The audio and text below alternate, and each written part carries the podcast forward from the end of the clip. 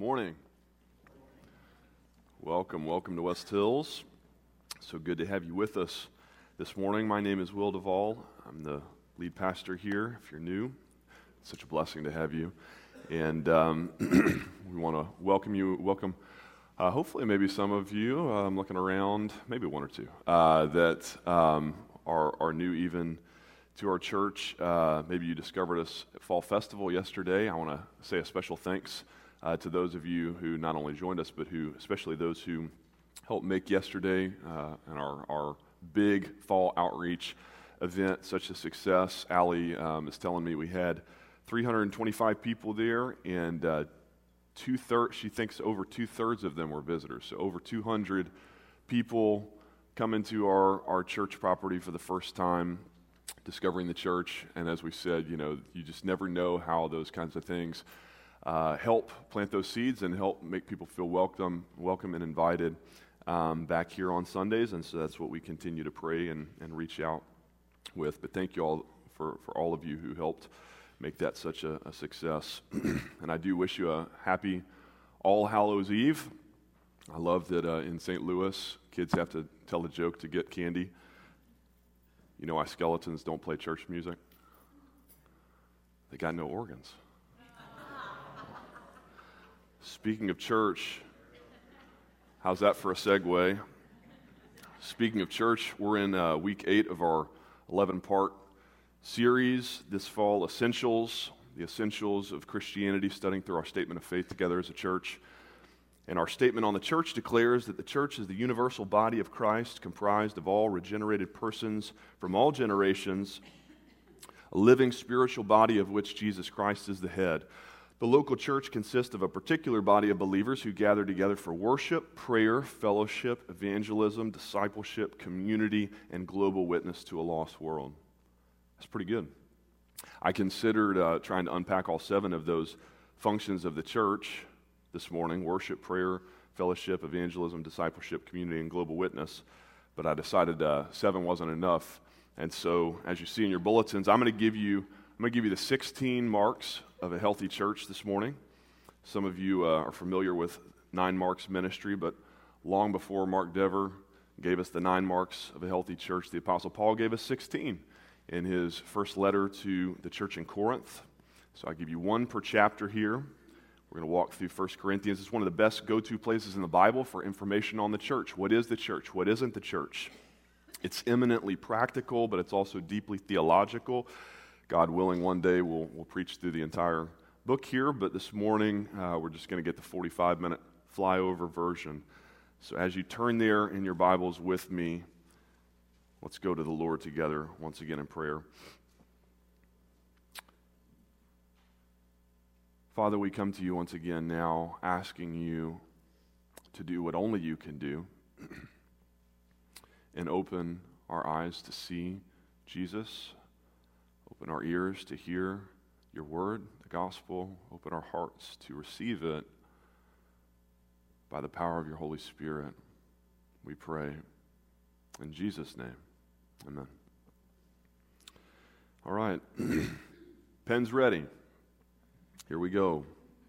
What is the church? Chapter 1. First of all, the church must be encouraged by her leaders. Paul says right off the bat, chapter 1, verse 1 Paul, called by the will of God to be an apostle of Christ Jesus, and our brother Sosthenes to the church of God that is in Corinth, to those sanctified in Christ Jesus. That's what the church is, by the way. That's who the church is. It's born again believers in Jesus, the only true members of the church called to be saints together with all those who in every place call upon the name of our Lord Jesus Christ. And so this letter isn't just for the Corinthians in the first century, it's for us today, 2,000 years later as well. All those who call upon the name of Jesus, Paul says.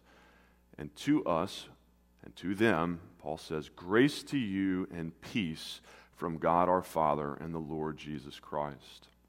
I give thanks to my God always for you because of the grace of God that was given you in Christ Jesus. Now, as we walk through this letter this morning, you're going to start to wonder how in the world Paul could possibly be so encouraging of the church in Corinth.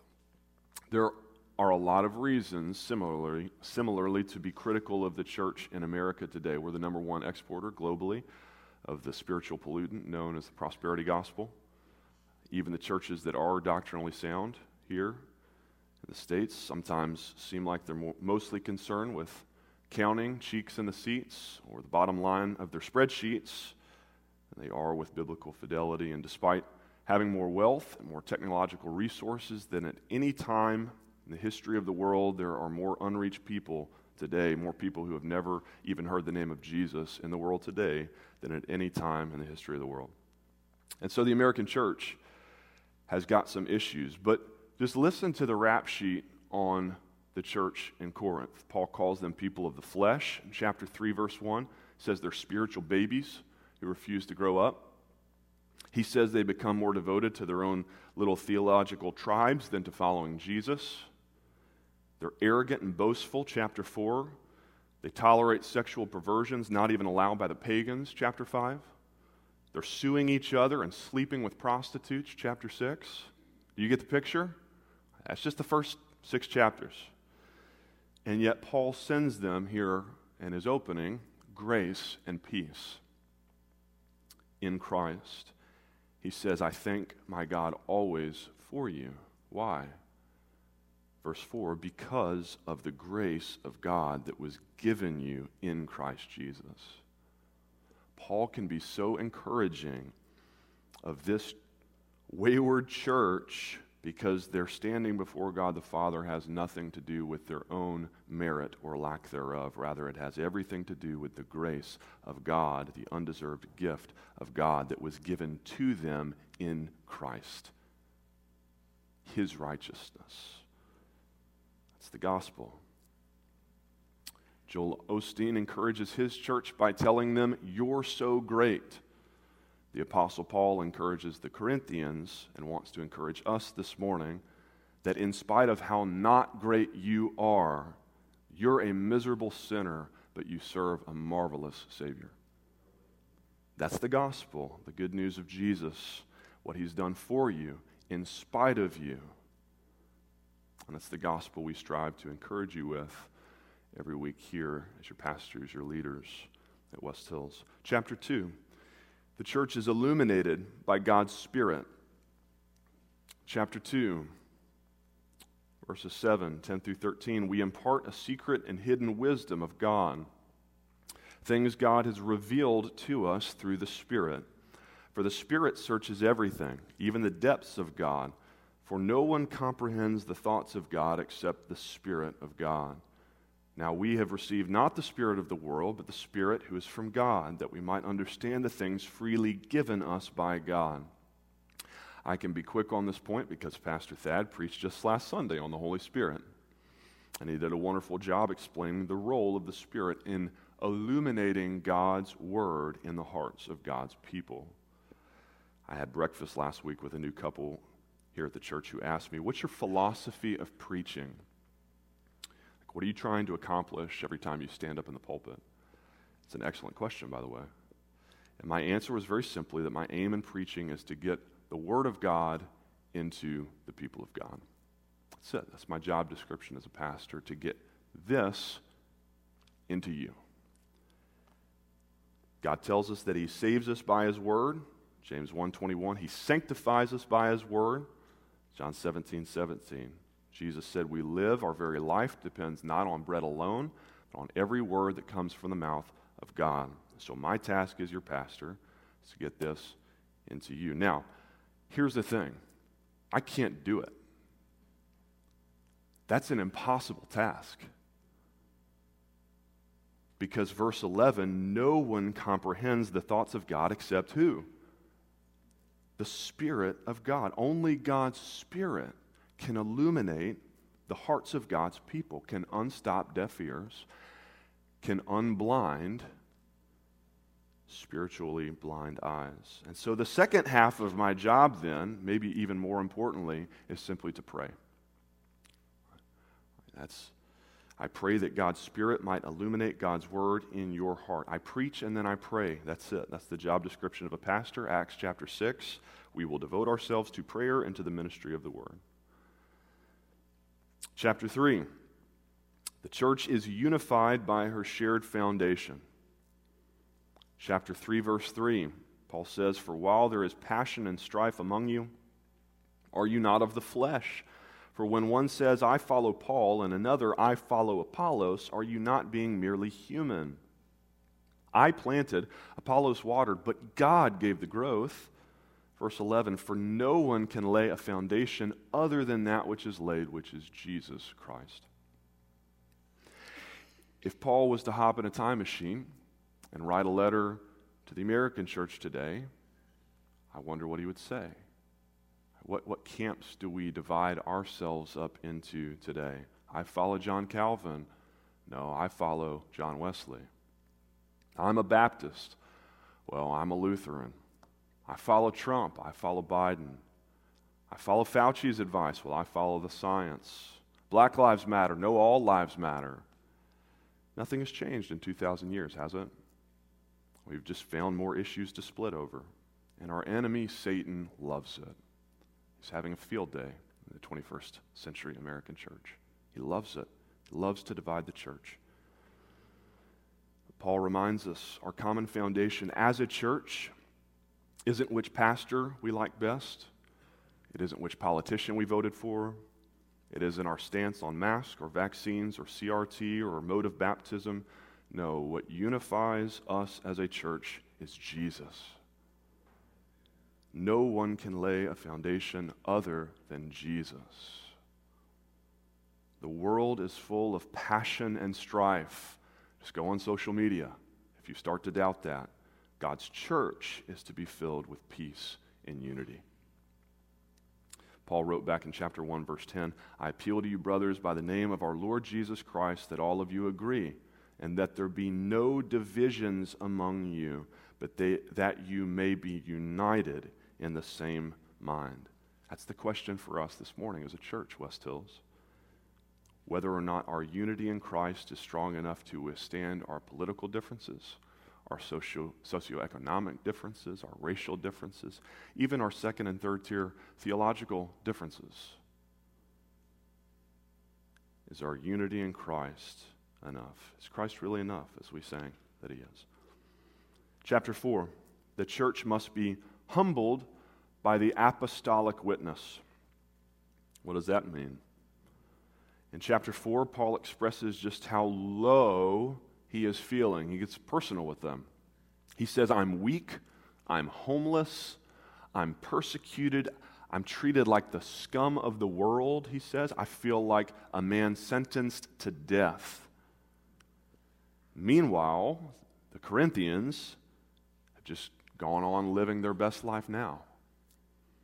And not only that, they've become puffed up in arrogance, he says, spiritual pride. And so in verse 14, Paul writes that I admonish you as my beloved children. That's what a good father does to his children when they need discipline, right? Admonishes them. For though you have countless guides in Christ, you do not have many fathers. For I became your father, your spiritual father in Christ Jesus through the gospel. I urge you then, be imitators of me. You know what it means to imitate Paul? It means to be prepared to be beheaded for the sake of the gospel, if you have to be. So that was Paul's fate in Rome in AD 64. What does it mean to imitate Peter? It means to be prepared to be crucified upside down rather than renounce your faith in Christ. What does it mean to imitate Jesus, to follow him? He emptied himself and humbled himself by becoming obedient to the point of death, even death on a cross. You want to be like the apostles, the, the spiritual giants of our faith? Ten of the twelve of them were martyred. Do you want to be like Jesus? First step, take up your cross. Take up your cross. You've got to be willing to die. Christianity is all about downward mobility. How low can you go? Pride puffs up. True Christian faith is a race to the bottom. Humility. Chapter 5. The church is to be distinguished by her holiness. Paul informs us in chapter 5, verse 1 it is actually reported that there is sexual immorality among you, and of a kind that is not tolerated even among pagans. And you are arrogant. This is the church that is prideful. Let him who has done this be removed from among you. Deliver this man to Satan for the destruction of his flesh, so that his spirit may be saved in the day of the Lord. Do you not know that a little leaven leavens the whole lump? Cleanse out the old leaven that you may be a new lump as you really are, unleavened. For Christ, our Passover lamb, has been sacrificed.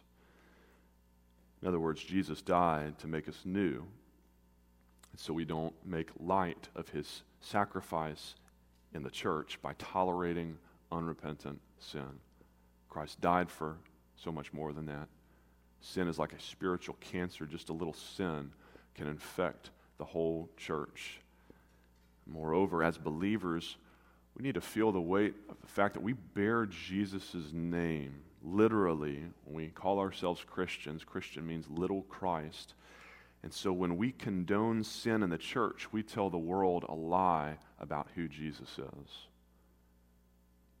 That Jesus is okay with sin. He's not. God calls us to be holy as I am holy. We had to remove someone from this church, West Hills, just this past week. First time in the six years that I've been here. Going to tell you, it stinks. If we weren't in church, I would use stronger language than that, that more adequately conveys how much it stinks to have to tell someone you were friends with, thought you were brothers with, thought we were brothers in Christ to tell him that he's no longer welcome here, that we are handing him over to Satan for the destruction of his flesh, praying that God might have mercy on his soul on the day of his judgment. But listen, this church, West Hills, will not tell a lie about Jesus. We will not tell the world that Jesus is just fine with abandoning your wife. We will not stand idly by while professing believers spit in Jesus' face and sin with a high hand. Jesus died for so much more than that for his church, his blood bought church. Listen, you don't have to be a perfect to be a member here, but you do have to strive for the holiness without which no one will see the Lord. Hebrews 12 14. And when you do inevitably fall short, you have to repent. You have to throw yourself on Christ's undeserved mercy in humility and repentance. Chapter 6. Similarly, the church is characterized by purity. We're distinguished by holiness and characterized by purity chapter 6 verse 9 paul writes the unrighteous will not inherit the kingdom of god neither the sexually immoral nor idolaters nor adulterers nor men who practice homosexuality nor thieves nor the greedy nor drunkards nor revilers nor swindlers will inherit the kingdom of god and such were some of you. But you were washed. You were sanctified. You were justified in the name of the Lord Jesus Christ and by the Spirit of our God. Your body is a temple of the Holy Spirit within you. You are not your own, for you were bought with a price. So glorify God in your body. Paul says, You were unrighteous. You were disqualified from inheriting the kingdom of God, entering heaven, you were, past tense, but you were also washed, cleansed, past tense. You were sanctified. You were called to a better life, a life free of sin, life to the fullest. And you were enabled for it, equipped for it. You were justified, acquitted of all the guilt of your sin by Christ's shed blood on the cross for you. Past tense, it was finished. 2,000 years ago. And so now Paul exhorts us in Romans 6 how can we who died to sin still live in it? We've inherited new life, a better life, so let's live like it.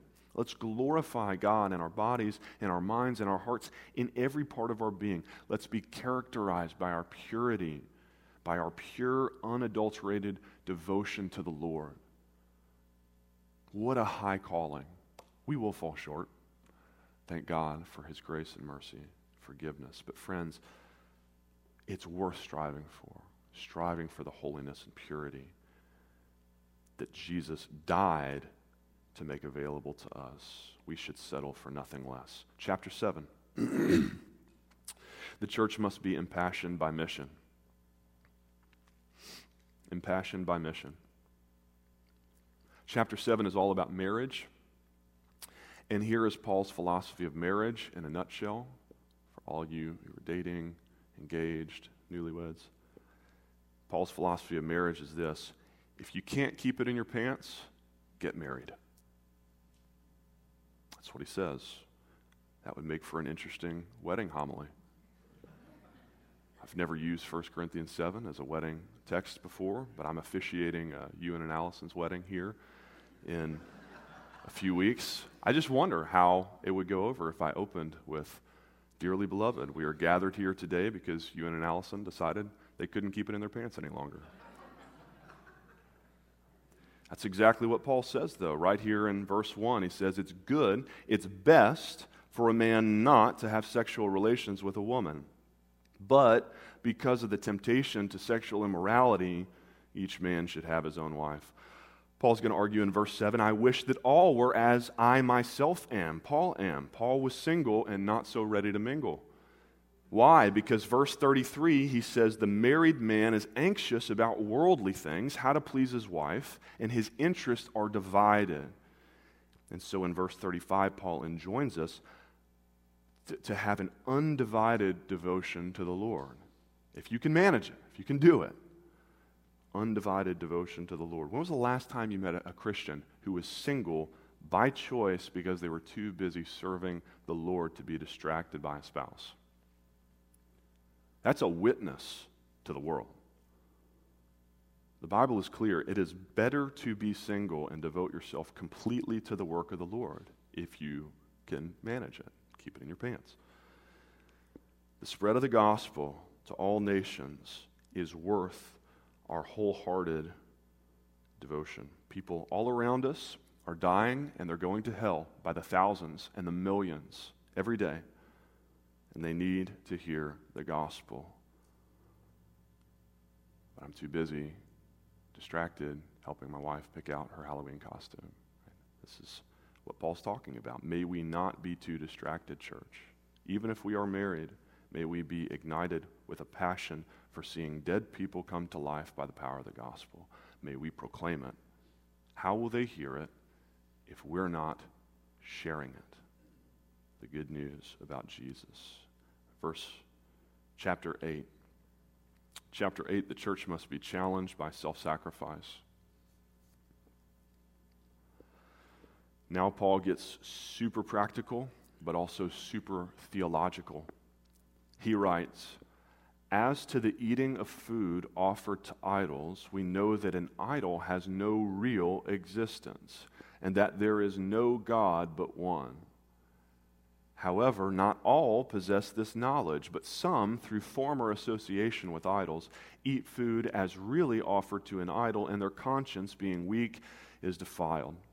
Therefore, if food makes my brother stumble, I will never eat meat, lest I make my brother stumble.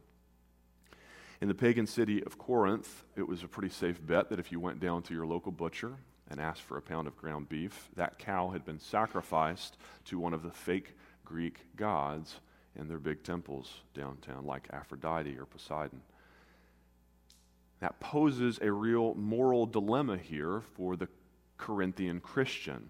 Do I eat the meat because idols aren't even real? But risk having someone else think that I'm endorsing the sacrifices to these pagan gods, or do I refuse to eat the meat and thereby give credibility to that fake God? And Paul answers very simply you need to worry less about your preferences. Well, I really enjoy eating meat. And you need to worry even less, believe it or not, about some of your principles. I'm going to stand up for my beliefs about idols then you worry about people. That's what you need to worry about. Not your preferences, not your principles, but people. How can I best care for and witness to others in my personal decision about whether or not to eat? So, whether that's a fellow believer with a weaker conscience, or especially an unbeliever, Paul's going to say in chapter 9, I've become all things to all people, that by all means I might save some. If eating meat opens a door to sharing the gospel with them, then I'll eat it. If it closes a door, then I'll abstain. If dressing up like Ted Lasso opens a door for me to witness to my neighbors on Halloween, then I'll do it. If drinking beer in front of them closes the door, then I won't. I'll abstain. If getting vaccinated opens a door, I'll take the shot. If wearing a mask closes the door, I'll go maskless. We need to care less about our personal preferences and our extra biblical principles and more about the people around us. How can I best show them the love of Jesus? Chapter 9. The church is compelled by generosity. Compelled by generosity. Paul asks, Do you not know that those who are employed in the temple service get their food from the temple? And those who serve at the altar share in the sacrificial offerings. In the same way, the Lord commanded that those who proclaim the gospel should get their living by the gospel. Paraphrase pay your pastors. Would you go out for lunch today and walk away without paying for the food you just ate? Then why would you come to church and expect to be spiritually fed for free? Don't shoot the messenger. I'm just preaching God's word. That's what Paul said. If you don't like it, you can go find a church where they don't call you to generosity. The pastor lives off of bird seed and nice words of encouragement. I appreciate your encouragement, but my kids got to eat. I thank God that West Hills is such a generous church. I thank God that I get to just be your pastor and I don't have to constantly ask for your money, be the church fundraiser. West Hills is a generous church. You're better Christians than the Corinthians. Just don't let it go to your heads and puff you up. Chapter 10 The church is instructed by biblical, biblical example. Instructed by biblical example. I'm not going to read the whole passage, but in chapter 10, Paul reminds the church that they are spiritual descendants of the Old Testament followers of God, the ancient Israelites, whom, like Moses, uh, who, whom Moses led out of Egypt. But then Paul warns the Corinthians not to be like them, those Old Testament Israelites, because they so quickly forgot God's salvation when they were in the wilderness and they complained, even asked to go back to Egypt and so Paul concludes now these things took place as examples to us, that we might not desire evil as they did. They were written down for our instruction. That's what the Bible is. You and I get instructed every single day by dozens of different influencers, as Gen Z calls them influencers who hold up various examples of what we like we ought to be like. Dress like kim kardashian. Nike wants you to, to be more like lebron james. Your boss wants you to be more like me. Your wife says be more like the fun dad next door. God's word says be more like jesus. He is the example you want to follow and therefore his word the bible is what you need to be instructed by. 2 Timothy 3:16 declares that all scripture is breathed out by God and profitable for teaching, for reproof, for correction, for training in righteousness. And so we, the church, we desire to live scripture-shaped lives. We want our lives to be shaped by scripture. And so part of what that means then, chapter 11, is that the church is anchored by tradition. in the church, we're anchored by tradition. Paul writes in chapter 11, verse 2 Now I commend you because you maintain the traditions even as I delivered them to you. And then he provides two examples of church traditions that he had commended to the Corinthians women's head coverings and the Lord's Supper. We still practice one of those every week at West Hills. I'll let you guess which one. I actually preached a whole sermon on head coverings back in March of 2020. If you're newer and want to dig that out of the sermon archives online. But the overarching point I want to make here is that the church is an inherently conservative institution. Now, that's not a political statement. I'm not saying we all vote Republican. I'm, I'm saying that in the most literal sense of the term, the church is conservative, inclined to preserve existing conditions and traditions. Why? Because Jesus, the guy we're all trying to follow, lived 2,000 years ago. And his closest followers, the apostles, they did some pretty neat stuff, like bring people back from the dead. But the farther we've gotten from Jesus, the more humans have gotten involved in the church and corrupted it because human, more humans means more sin. And so Paul exhorts us we need to be anchored in tradition. The prophet Jeremiah called the Israelites to seek out the ancient paths. They thought they had come up with some pretty cool religious innovations, like worshiping Baal and Asherah and building high places and new temples that God didn't command. We'll just build extra temples. God will be extra. No, says Jeremiah. No, you seek out the ancient paths. Give me that old time religion. It's good enough for me. Chapter 12. The church is empowered by gift fueled service. Paul writes Now concerning spiritual gifts, there are varieties of gifts, but the same Spirit. And there are varieties of service, but the same Lord. And there are varieties of activities, but it is the same God who empowers them all in everyone. To each is given the manifestation of the Spirit for the common good. I don't have to spend long here either because Pastor Thad covered it last week Holy Spirit. But I would just lovingly invite you to ask yourself this morning if I left West Hills tomorrow, would the church suffer? Paul claims that every member of the body is indispensable, verse 22. That if one member suffers, the whole body suffers. Have you ever stubbed your pinky toe? yesterday, I had a single grain of sand stuck in my eye all day long after I played volleyball. Do you think I was enjoying how great the rest of my body felt, having gotten such a good workout in the morning? No, just one stubbed toe, just one grain of sand in your eye can bring you down. What role do you play in this body as a member of, of our church body? What indispensable role. Would we feel it if you left? I hope so. I pray so.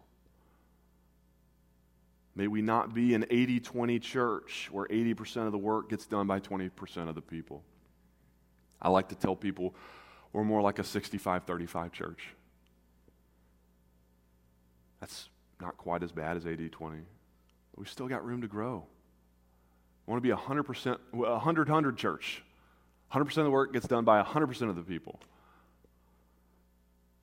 God has given you a spiritual gift for the common good, for blessing and serving his church. 1 Peter 4:10 says, "As each has received a gift, use it to serve one another as good stewards of God's varied grace." Chapter 13.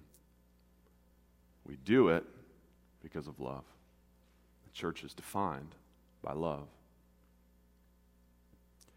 We may be distinguished by holiness and characterized by purity, but we are defined by our love.